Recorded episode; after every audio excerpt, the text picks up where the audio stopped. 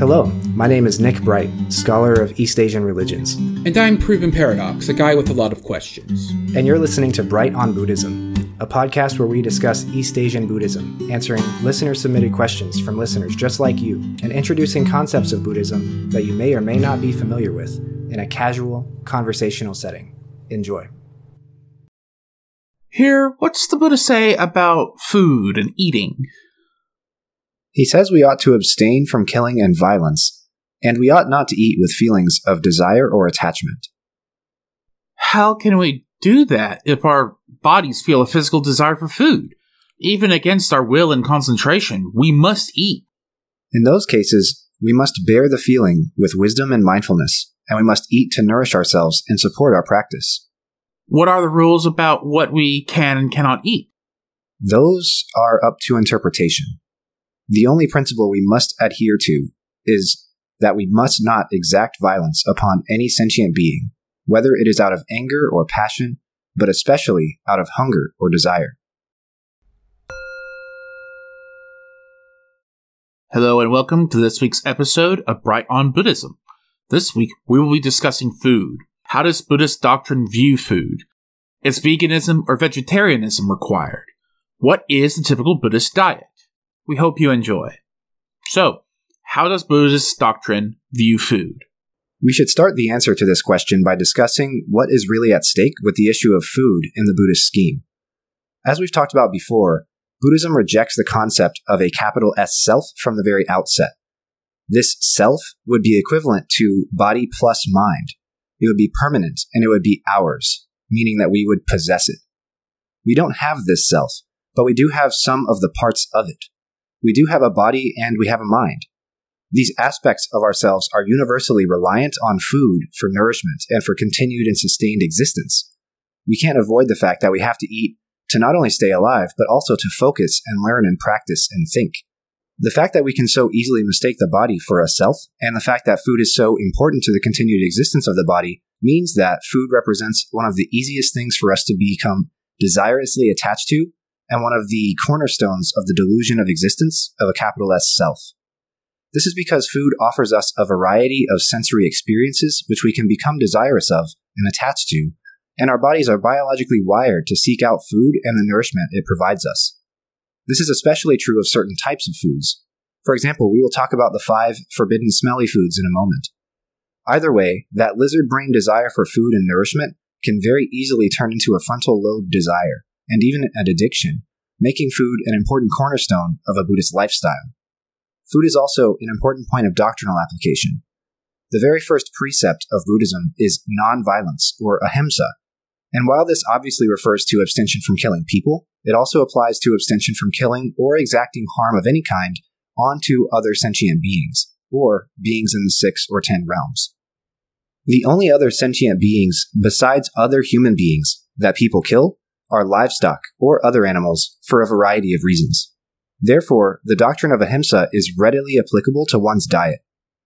One final point that makes this other point important to discuss is the fact that all traditions emphasize dana, or almsgiving, as a practice for the laity. That is to say that the laity should make offerings to and support the monastic community. Because the monastic community is prohibited from owning things, handling money, and so on, these donations most often take the form of food offerings. They have lodging at the monastery, they have a robe and a bowl, and so all that is left is food and water. What is donated can be very important here. Is it proper form to offer meat or animal products to a monastic? The answer is not so simple. Thus, the precept of ahimsa, the act of almsgiving, and the doctrine of desire and the self have several interpretations with regards to food, which we can discuss here. To begin with, in Buddhism, food ought to be eaten to nourish the body and to maintain health, and should not ever be eaten with attachment or desire. That's true for all schools and branches of Buddhism, because it is true for anything that can potentially trigger desire and attachment. Now, moving towards the interpretations of ahimsa. In early Buddhism and Theravada traditions, the precept of ahimsa was taken to mean that one must abstain from killing or harming any sentient being, and also abstaining from consuming killed or harmed sentient beings. Thus, one's diet, be they monastic or not, must be vegetarian at the very least. They cannot consume eggs or fish, but they can consume cheese and other dairy products. As we've discussed before, the Mahayana system questions the viability and the usefulness of the hard line moral system of the Theravada, and thus allows consumption of animal products among the laity at the very least, with the knowledge that this is still more morally dubious than eating vegetarian.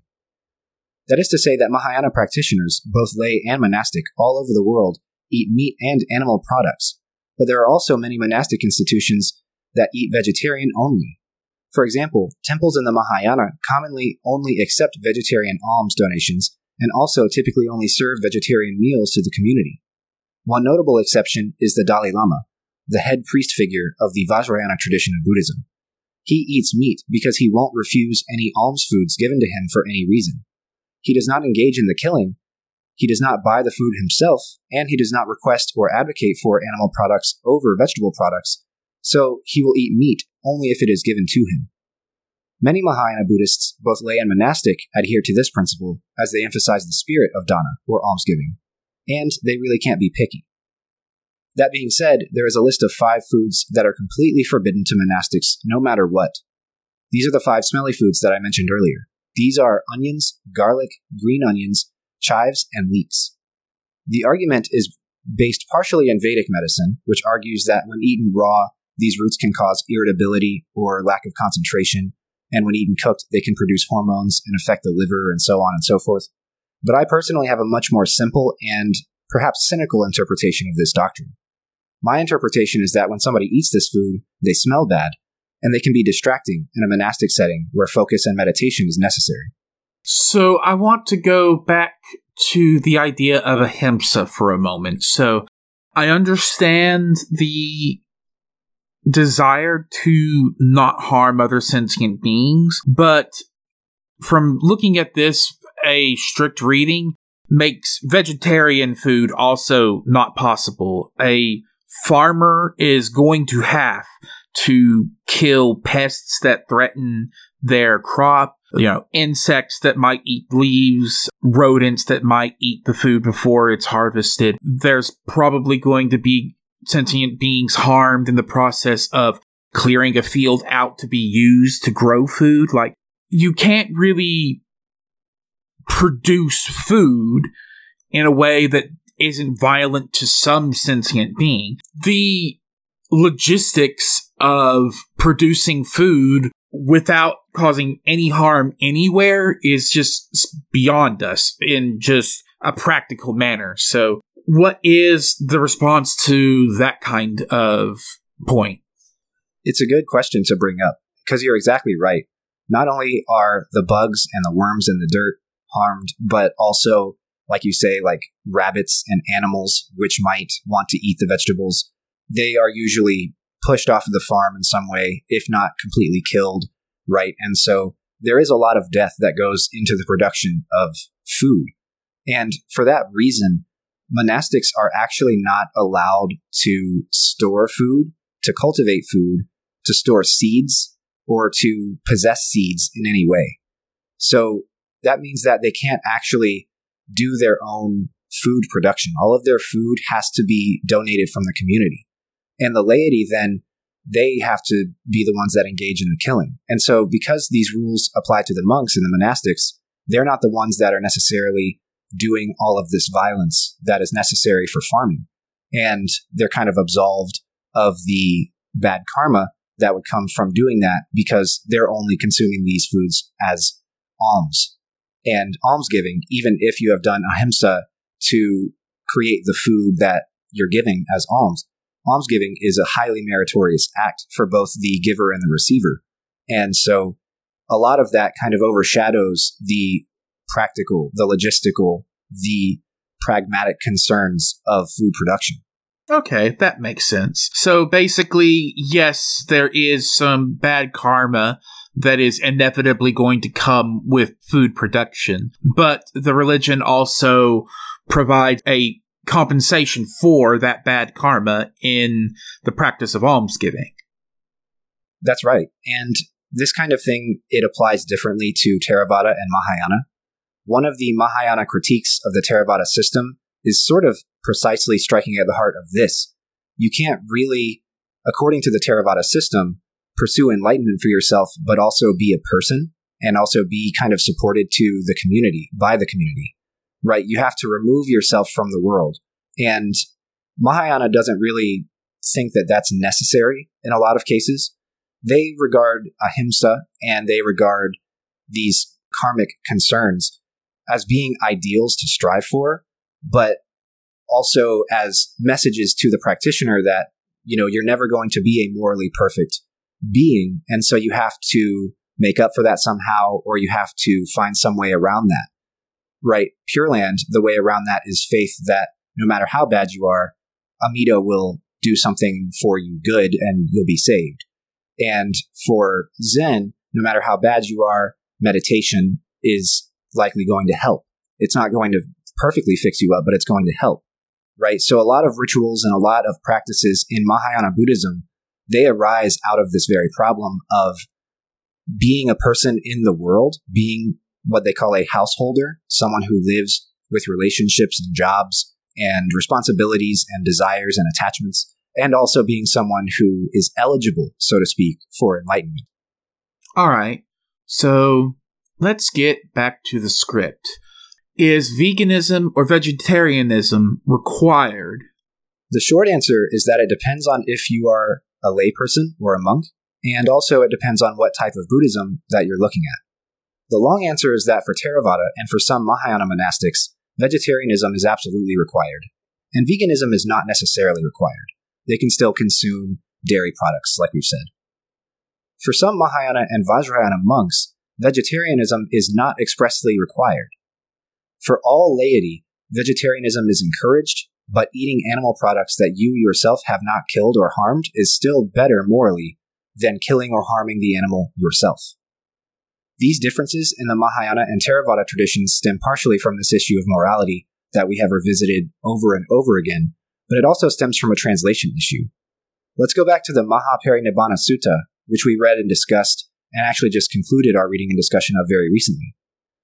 If you remember, the Buddha's last meal, which was given to him as alms by the blacksmith Chunda, was called Sukara Maddava, the Buddha had known that the time of his passing was coming soon, and when he ate this dish, it made him very ill, and he knew that it would be the meal that actually killed him. He told Ananda not to let anybody else eat it and to bury it somewhere far away, because he knew that it would make the others ill.